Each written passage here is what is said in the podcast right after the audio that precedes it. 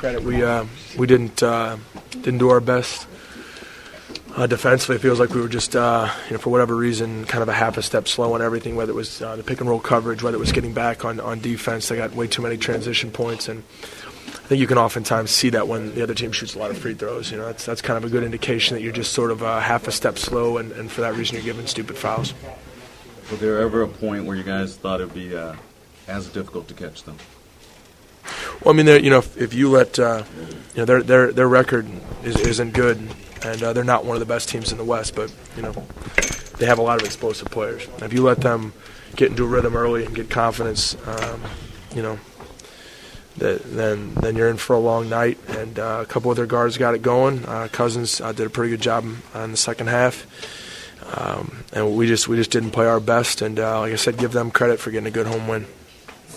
As well as you guys have played this month, I mean, you guys have had losses against the Magic and the King, because that's something where this team still needs to, to play better against some of those type of opponents? Or? No, I can promise you the issue tonight wasn't a letdown or wasn't not respecting. You know, we lost here last time, so uh, it's not like we came in here saying you know we have an easy game. We knew how difficult it would be. We know that.